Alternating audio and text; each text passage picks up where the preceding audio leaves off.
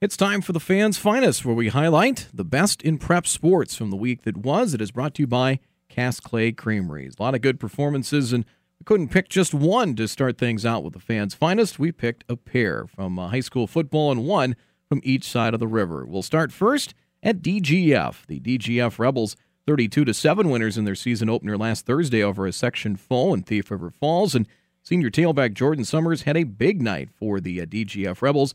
21 carries, 224 yards, and four touchdowns he had TD runs of 2, 4, 40, and also 15 yards. Did most of his damage, three touchdowns in the first half, had a score in the third quarter as well in the 32 to 7 win. Rebels will be right in the mix in Section 8 in Class 3A in Minnesota as they look to repeat as section champs. Then we go over to Shanley. The Deacons had a wild one with West Fargo on Friday night, a 41 35 win over the West Fargo Packers in a back and forth game.